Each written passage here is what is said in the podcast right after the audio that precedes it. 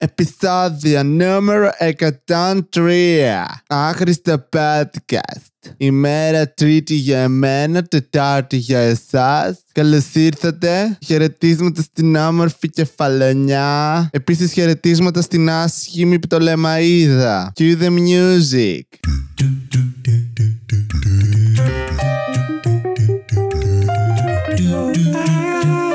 Στο podcast του Βασίλη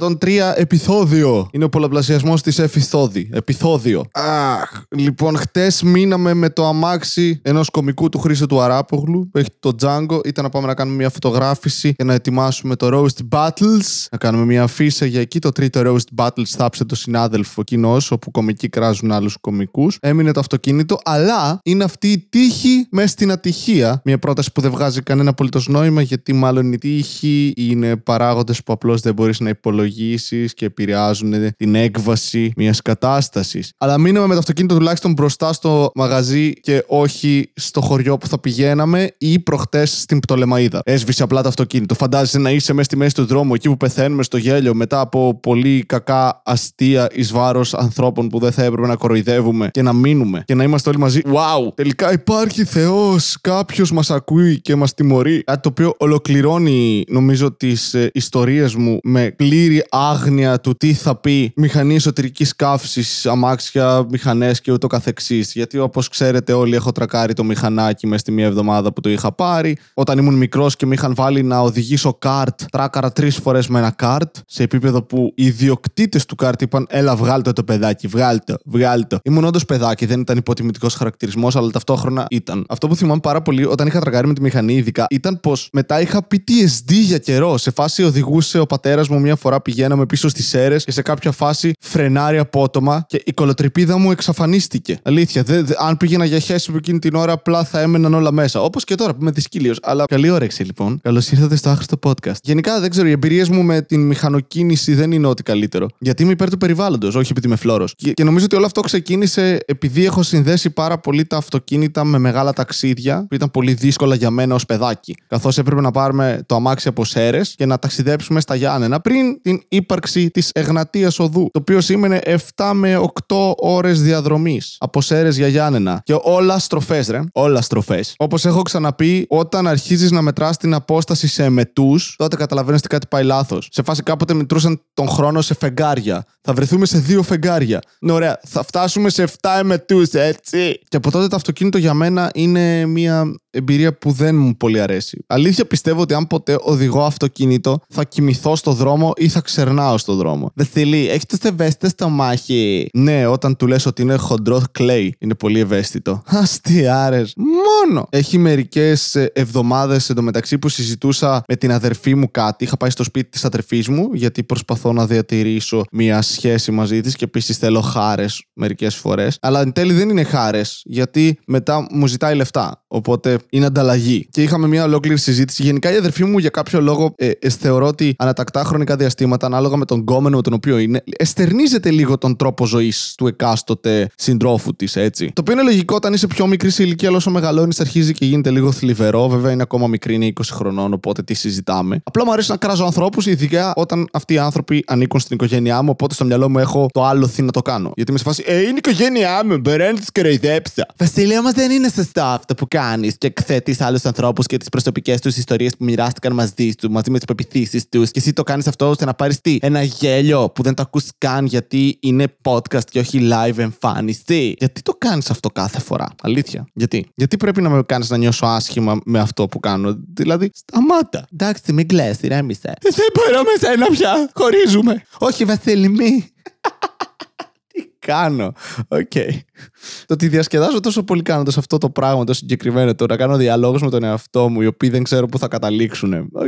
okay. Πόσο μόνος είμαι. Αλλά ναι, η αδερφή μου άρχισε να μου λέει. Τώρα είναι στη φάση η αδερφή μου λίγο, ξέρεις. Ε, φύση, ορειβασία, bouldering, ιατρική, διατροφή και καλά, ρέικι, ενέργειες. Σε φάση, είναι ό,τι χειρότερο αυτό για μένα, αλήθεια. Γιατί όλα αυτά, τα περισσότερα από αυτά δεν απαντούν ιδιαίτερα σε λογική. Και μου πέταξε την ατάκα. Είναι λες και με προκαλεί. Η αδερφή μου αυτή τη στιγμή στη ζωή της είναι λες και έχει μπει σε mode Βασίλη κορόιδεψέ με. Γιατί μου λέει εντάξει, ξέρεις πόσα λάθη κάνει η δυτική ιατρική. Και η απάντησή μου σε αυτό είναι. Ε, μμμ. Το μεγαλύτερο λάθος είναι ότι επιτρέπει σε ανθρώπους σαν εσένα να ζουν μέχρι τα 80. Αυτό. Δηλαδή δεν θα πω πως όχι, δεν έχει κάνει λάθη η δυτική ιατρική. Τα πάντα κάνουν λάθη. Η επιστήμη είναι trial and error. Αλλά μη βλέπεις ατομικά περιστατικά στα οποία κάτι πήγε λάθος. Αν και καταλαβαίνω γιατί θα δεις ατομικά περιστατικά, αλλά δες και την μεγαλύτερη εικόνα, η οποία είναι ότι ζούμε περισσότερο με λιγότερες ασθένειες, λιγότεροι άνθρωποι πεθαίνουν από οποτεδήποτε άλλοτε στην ανθρώπινη ιστορία. Άρα νομίζω κάνει καλά τη δουλειά της. Ναι, αλλά σου δίνουν χάπια για όλα και οι φαρμακοβιομηχανίες και. Ναι, οκ,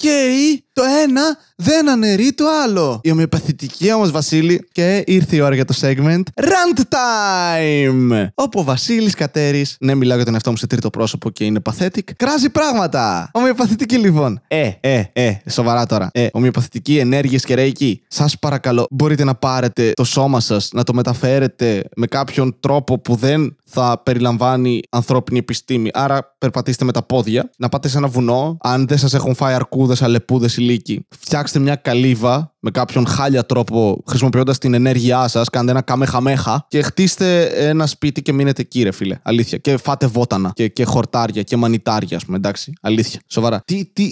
Μαλάκα, δεν το μπορώ. Να, αυτό το πράγμα. Ότι βρίσκει κάποιος, ξέρω εγώ, το placebo effect της ομοιοπαθητικής, πετώντας μια σταγόνα δραστική ουσία σε 4.000 κυβικά μέτρα νερό. Και είναι σε φάση, κοίτα, φάρμακο της φύσης. Όχι. Πλασίμπο. Επίσης της φύσης. Η ασθένεια η οποία θα θεραπευόταν ούτως ή άλλως. Επίσης, βραχυπρόθεσμο αποτέλεσμα. Αν σε μια 20 ετία έχεις κάποιο πρόβλημα, επειδή δεν πήρες κάποτε το σωστό χάπι, μμμ, τότε θα πεις ε, κάτι συνέβη τώρα. Γιατί ο εγκεφαλό μου μπορεί να λειτουργεί μόνο σε χρονικά διαστήματα 4 ημερών. Είμαι ένα ανθρώπινο χρυσόψαρο. Και λατρεύω αυτό που όταν άνθρωποι δεν κατανοούν επιστήμη επειδή δεν διάβαζαν στο σχολείο ή δεν ασχολήθηκαν καθόλου μετά, ή γενικότερα, OK, ο εγκεφαλό τους μπορεί να μην δουλεύει τόσο ε, streamlined σε θέμα μαθηματικών, χημίας, φυσικής κτλ. Γιατί ούτε εγώ είμαι ιδιαίτερα full στις γνώσεις, να πω την αλήθεια. Όταν λέω full εννοώ καθόλου, έτσι. Απλά κάποια πράγματα έχω αποθηκευτεί στο κεφάλι μου. Μπορώ να, ας πούμε, να κατανοήσω ότι έχω confirmation και recency bias. Δηλαδή, είμαι προκατελημένο με βάση το πότε συνέβη κάτι, αν συνέβη πρόσφατα, και ότι προσπαθώ συνεχώς να επιβεβαιώσω μια άποψη που έχω στο κεφάλι μου. Και το αναγνωρίζω αυτό, οπότε που και που κάνει ο εγκεφαλό με ένα Α, βρει να λέω μαλακίες λόγω αυτών των προκαταλήψεων. Ναι, αυτό η αδερφή μου δεν το έχει καθόλου. Οπότε σου λέει: Έχω δει φίλους μου που έχουν καρκίνο. Και σε φάση, ναι, επειδή μένουν σε πόλεις και μιλάς στα κινητά και είναι μπροστά σε υπολογιστή. Και υπάρχουν έρευνες για αυτά. Και είμαι ωραία, στείλε μου έρευνες. Εν τω μεταξύ μου έστειλε έρευνες, αλλά δεν τις έκανα. Οπότε όλο αυτό το rant αστι- αρχίζει να καταραίει σιγά σιγά. Το οποίο είναι το πρόβλημα με κάθε rant και κάθε εκνευρισμό μου. Ότι μετά από λίγο είμαι, Α, ίσως υπάρχουν στοιχεία για το αντίθετο από αυτό το οποίο αυτή τη στιγμή υπερασπίζεσαι. Άρα ίσως πρώτα θα έπρεπε να τσεκάρω τα στοιχεία.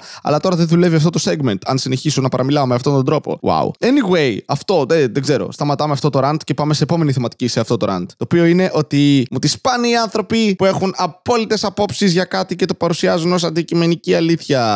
Όπως κάποιοι κωμικοί που ξέρω και μου τη δίνουν πάρα πολύ, ενώ τους συμπαθώ μάλλον σαν ανθρώπους, αλλά που και που με ενοχλεί ότι εκφράζουν απόψεις σαν γενικές αλήθειες, ενώ είναι γαμημένε απόψεις. Αλήθεια, θες να είσαι ο Γιώργος Λιάγκας της κωμωδίας, ο τύπος που λέει Υπάρχει αντικειμενικότητα, παιδιά, υπάρχει αντικειμενικότητα. Κάτι το οποίο έχω πει και εγώ σε επεισόδιο για την εμφάνιση. Το καταλαβαίνω, αλλά όντως θεωρώ ότι υπάρχει μια αντικειμενικότητα. Ότι ας πούμε, αν δεις την Αντριάννα Λίμα, είναι όμορφη. Οκ, μπορεί να μην σου αρέσει, αλλά έλα, είναι όμορφη αντικειμενικά. Οκ. Αλλά το να μου πεις ότι ένας κωμικός χάλασε και να πεις Ε, προφανώς και χάλασε, δες τον. Και είσαι σε φάση, Ναι, όχι, αυτό είναι η άποψή σου. Ναι, αλλά είναι. Ε, ναι, είναι η άποψή σου όμως. Πες, εγώ πιστεύω. Ξεκίνα μια πρόταση, εγώ νομίζω, εγώ πιστεύω και είμαστε OK. We're cool. Αν πεις έτσι είναι, έχουμε πρόβλημα. Γιατί δεν είναι έτσι. Είναι υποκειμενική προσέγγιση σου σε ένα θέμα γαμό το Χριστό μου. Θα στείλει γιατί βρεις τα θεία, τι φταίνε τώρα; Έχεις δίκιο. Συγγνώμη. Μπορεί κάποιοι άνθρωποι να πιστεύουν σε αυτά τα πράγματα. Αλλά η αντικειμενική αλήθεια είναι. Δεν μπο... Αλήθεια, αυτό μου τη πάει πάρα πολύ. Όταν βγαίνει κάποιος και λέει Αυτή η ταινία είναι για τον Μπούτσο. Και είσαι.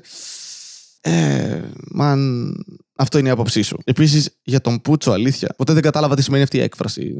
Αυτή η ταινία είναι ώστε να χρησιμοποιηθεί ούτως ώστε να εισέλθει σε ένα αιδοίο ή να παράξει και άλλες μικρότερες ταινίες, χρησιμοποιώντας σπέρμα σε μορφή, σε μορφή φιλμ. Οπότε αυτό που παρακαλώ όλους τους ανθρώπους που ακούνε αυτό το podcast είναι κάθε φορά που εκφράζετε μία άποψη, ειδικά για κάτι το οποίο αφορά τέχνη ή κάτι παρεμφερές, μπορείτε να πείτε Εγώ πιστεύω και να δεχτείτε άλλες απόψεις χωρίς να σχολιάσετε αρνητικά αυτές τις απόψεις σε φάση Τι λες, ρε μαλάκα. Ο κωμικός είναι για τον πούτσο γιατί γέρασε και γιατί έγινε γκρινιάρης και είμαι σε φάση Άντε γαμίσου. Έλα, άντε γαμίσου. Μη- Είμαστε Έλληνες κωμικοί και αλήθεια κράζουμε ξένους κωμικούς που είναι στο peak του παιχνιδιού τους, στο peak της καριέρας τους. Σε φάση Είσαι για το μπούτσο. Όχι, δεν είναι. Ναι, το, το, το ένα αστείο που έχει γράψει στη ζωή του είναι καλύτερο από ολόκληρα special Ελλήνων κομικών. Α είμαστε ειλικρινείς. Και αυτό είναι η άποψή μου. Τιν, τιν.